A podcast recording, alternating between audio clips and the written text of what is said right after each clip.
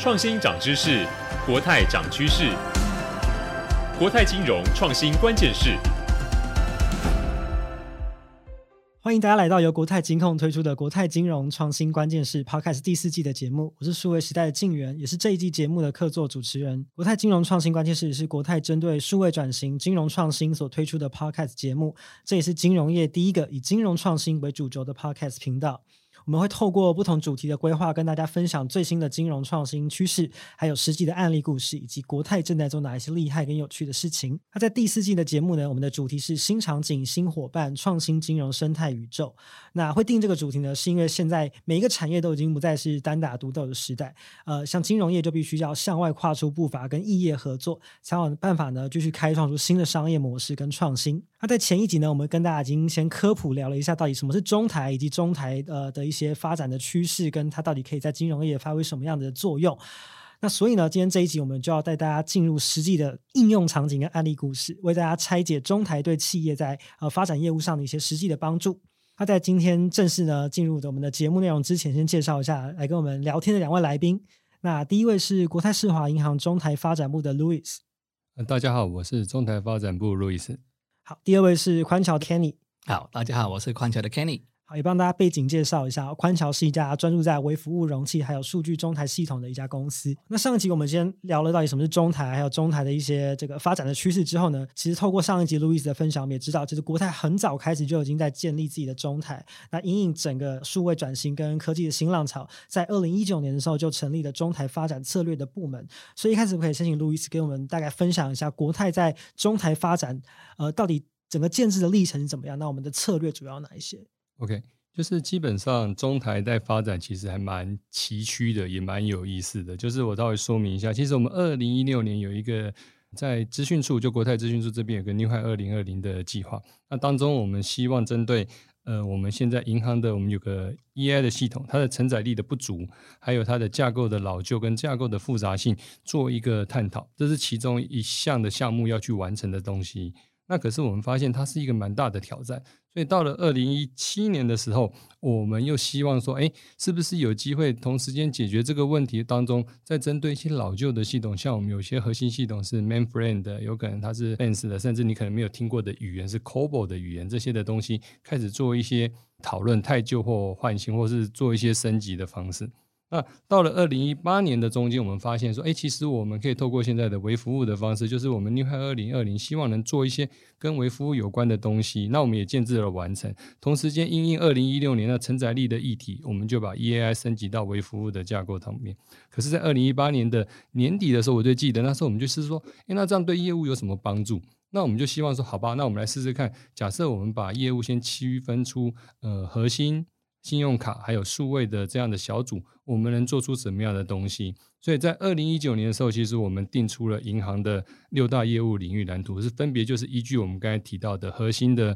领域，还有所谓的信用卡的领域，还有所谓的数位的领域，去定定这样的业务领域以后，开始针对这件事情，我们成立了中台发展部来去做这件事情。那也就是回到我们之前提到的说哎，我们怎么去在不去影响到既有的业务，像是刚才讲核心的业务去做这件事情，就是因应这样东西的成立。那其实演进到现在，我们大概有几个比较大的策略先跟大家分享一下，就是说我们希望能透过优化还有拓展还有所谓的培育人才这三个面向去看这事情。那怎么优化呢？诶，那我们希望是说呃，目前我们已经到二零二三年了，那我们希望原本我们在中台的一些框架的架构能更加也具有弹性，因为我们的维运经验也相当相当的足够了。那我们也希望能加强我们现在营运的所谓的稳定性，加上应变能力。有时候问题是必然会发生，如何让你的应变能力能提升，我觉得这是很重要的。最后我觉得在拓展这边最重要的反而是要巩固对系统、对服务的信任，因为当你对它有信任的时候，你才能发展各种业务的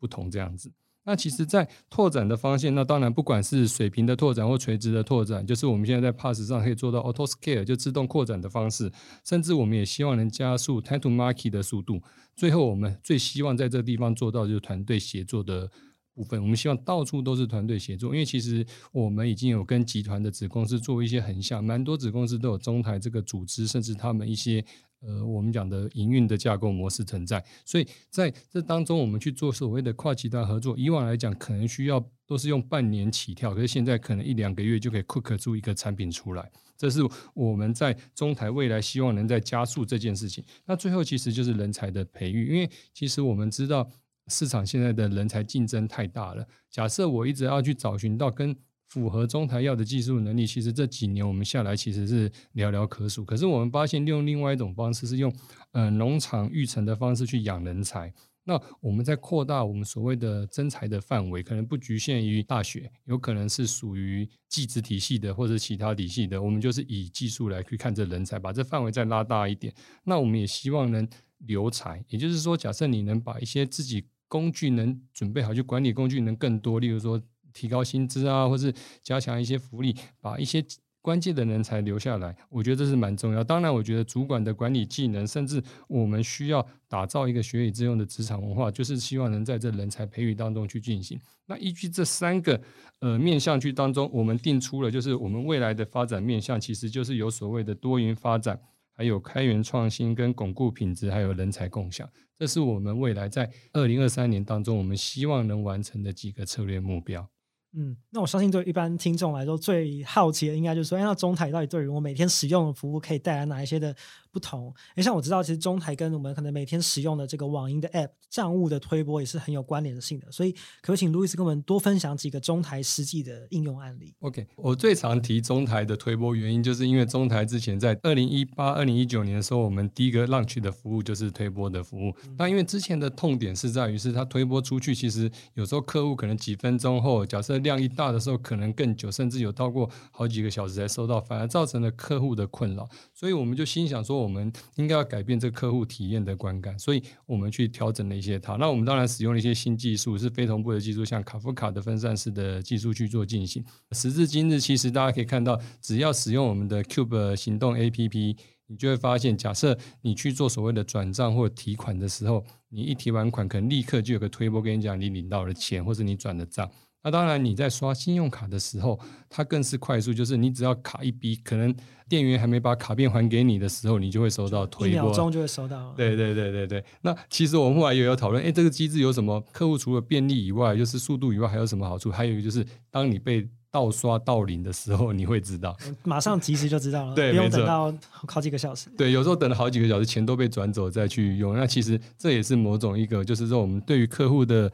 体验便利以后产生的效应，这是案例一个。那另外一个就是我们在讲就是针对 Cube 的客户总览的部分，因为我刚才有提到就是我们希望核心也做一些转变，因为其实我们会发现蛮多的资产的总览，像账户的总览原本都是要查询到我们所谓的各个后台也是核心的产品之类的，可是这些产品可能都是属于比较大型，甚至、呃、很久以前十几年有技术在的存在，我我们可以预期它是到后面的时间点会出现一些瓶颈点，那我们必须要趁有中台这样子的一个模式进来的时候，去把一些我们讲的承载的部分可以引导到我们中台来，所以我们有透过一些 C D C 的方式把一些资讯同步到我们中台，在这当中的移转其实也蛮不错的，也就是客户体验同时间提升了，因为原本的承载量可能是移到中台以后它提升了十多倍，瞬间客户的承载量相信就是越来越大，那也可以从以前的数据到现在数据可以证明说，其实我们客户的承载量是相形更大，而且客户会觉得哎，好像速度都没有什么变化之类的，所以这两个例子其实就是蛮明显在中台对于客户体验的一个带来的效应这样子。哇，所以其实像听下来可以知道说，银行其实在中台这边其实已经取得了蛮多成功的案例了，但是我们知道其实金控底下还有非常多的子公司嘛，像产险啊、人寿等等，那我们要怎么把这个银行成功的经验去复制到其他的子公司？我们前几年开始就已经进行所谓的产险的中台的建制，然后依序就是产险、人寿跟证券，那分别都已经完成他们基础建设，那我们就是把我们现行的这一套框架甚至 pattern 就是移转给他，甚至帮他们建制好这些基础环境。那当中我们在跟产险有合作所谓的 SmartBeans， 就是所谓的商业险的这块，前几年有做一些广告，这块就是透过中台的方式去进行。那最近有一个像C A S的呃生态圈的这一个部分也是透过中台去做，那这些都是跟子公司做合作的部分去完成的，这也是透过中台原本的模式去转移进来。虽然说他不会讲说哎、欸，这是中台的东西，可是实际上他在基础建设当中都是用中台的微服务甚至 A P I 的方式去进行。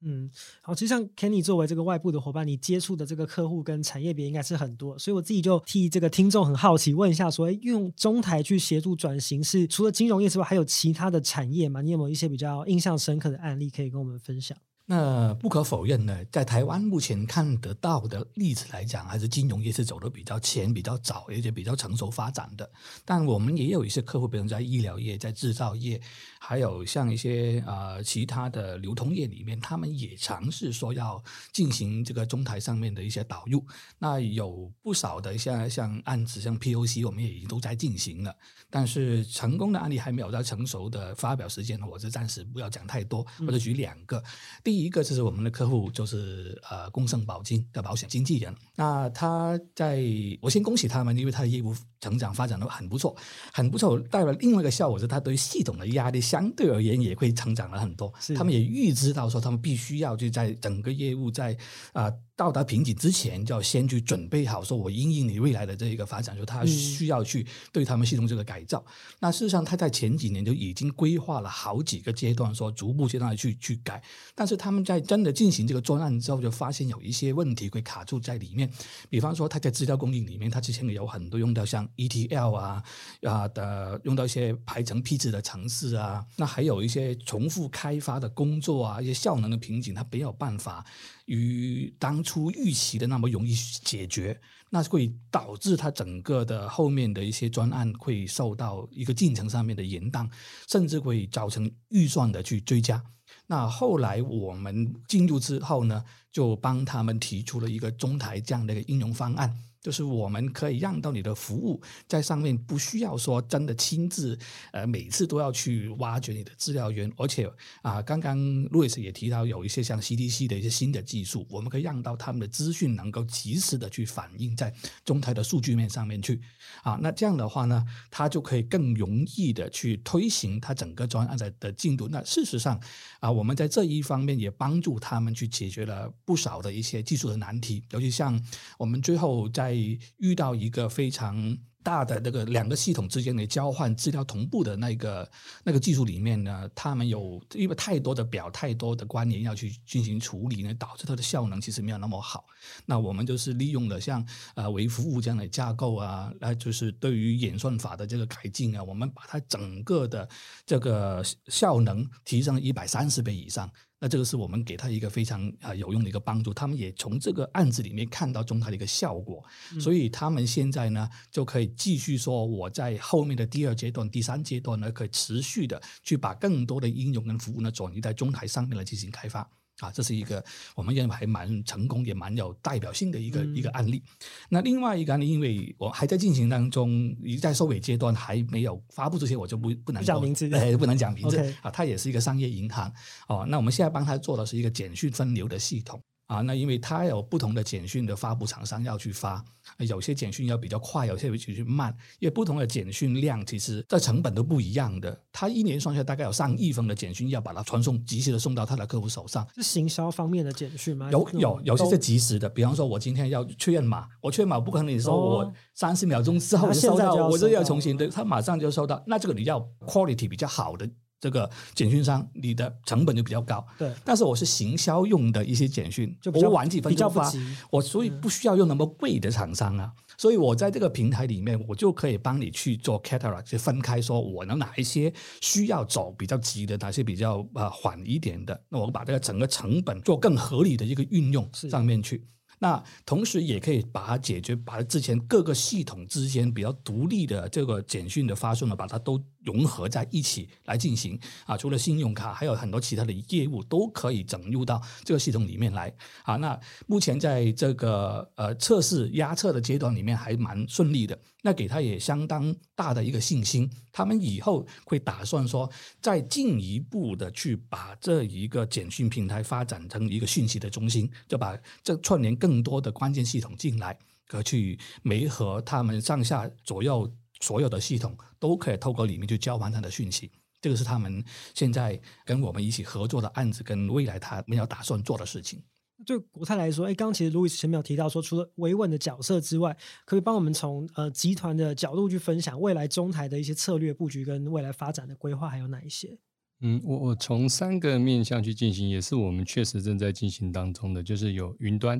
啊、呃，因为之前已经有提一些云端的议题，还有开源。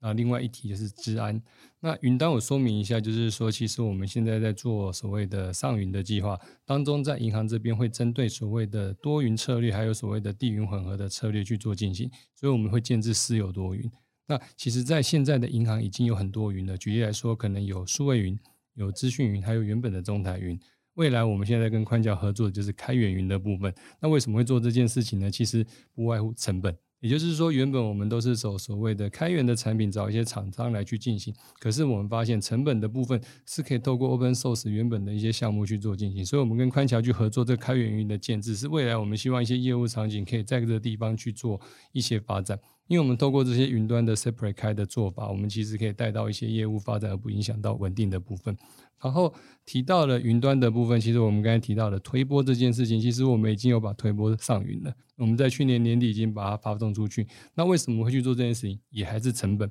那因为其实有人会说，诶，云端的成本是相对的高的啊，因为那是不会用之下，可是你会用的时候，其实花多少用多少，你就可以用这个概念去做。那推播是非常适合的场景，是因为像刚才有提到的 marketing 的行销，它是有时候一瞬间就要发一两百万封的，可是假设我把它在银行的里面的 I T 去做，它会是影响到原本既有的线路，因为大家的pool是一样的，可是我透过一些架构跟机制的方式去丢到云端，其实就让它在云端跑了。那实际上我们在去年的十二月的时候已经浪取我们一些信用卡的缴费的通知，甚至一些呃，信用卡账单的一些资讯推播的方式，都是透过这样的方式去进行。这就是我们在实行我们讲的地云跟甚至多云的方式。那最后谈到治安的部分，其实在去年我有提到，就是开源安全动员计划，就是美国的国安他们有提出这个 solution。 那其实我们也在进行这三个 global， 就是我们一直把我们希望把 DevOps 变成 Dev Security Ops，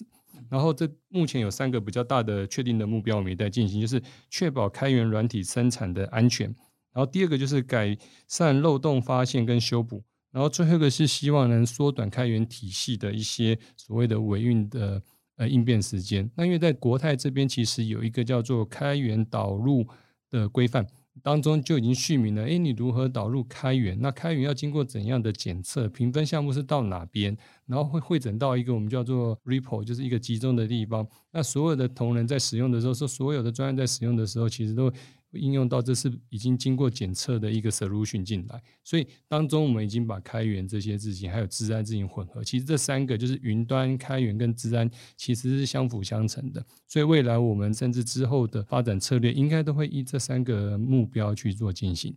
嗯，好，最后想要请教 Kenny， 就是说就你的观察，未来中台在跟核心系统或者是新技术的结合上，你认为还有哪一些发展的潜力？哦，其实真的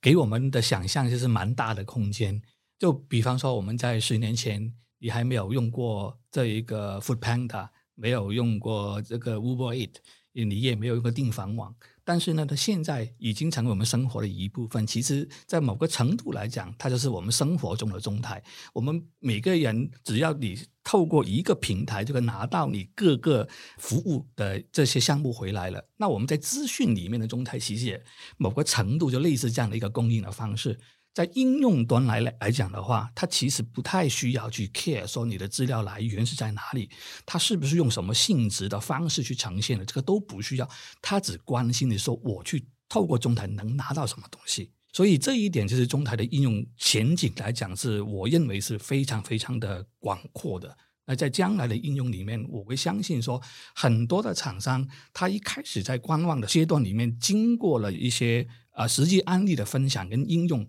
我会相信他们会更想要尝试用中台的方案去解决他很多现有的方案，尤其是一些横向的一些、呃、串联跟沟通，还有就是刚刚讲到的这个把上下层的这个逻辑上面的 layer 的解耦，那这个都是中台在整个的演进里面的密不可分的一个重要的关键的技术。哇 Kenny 真的非常会举例，像外送平台跟叫车平台就是生活当中的中台，没错。所以我们也不管说它到底是哪个餐厅或是什么车，我们只要能够在上面取得服务就好了。对，非常生动的形容。好，今天也非常谢谢、呃、Kenny 跟 Louis 的分享。那下次我们会进入全新的主题哦。所以如果你也喜欢我们的节目的话呢，然后在节目一上就要收到通知，那千万不要忘记订阅我们的频道，给我们五星的评价。那你也可以在 Apple Podcasts、Google、Spotify、KKBox、First Story、Sound 各大平台台收听到国泰金融创新关键字的节目。那当然也非常欢迎大家去点击节目资讯栏下方的节目网页，可以获得更多节目更细节的资讯。好，以上就是这一集的国泰金融创新关键字，我们下集再见喽，拜拜拜拜拜拜。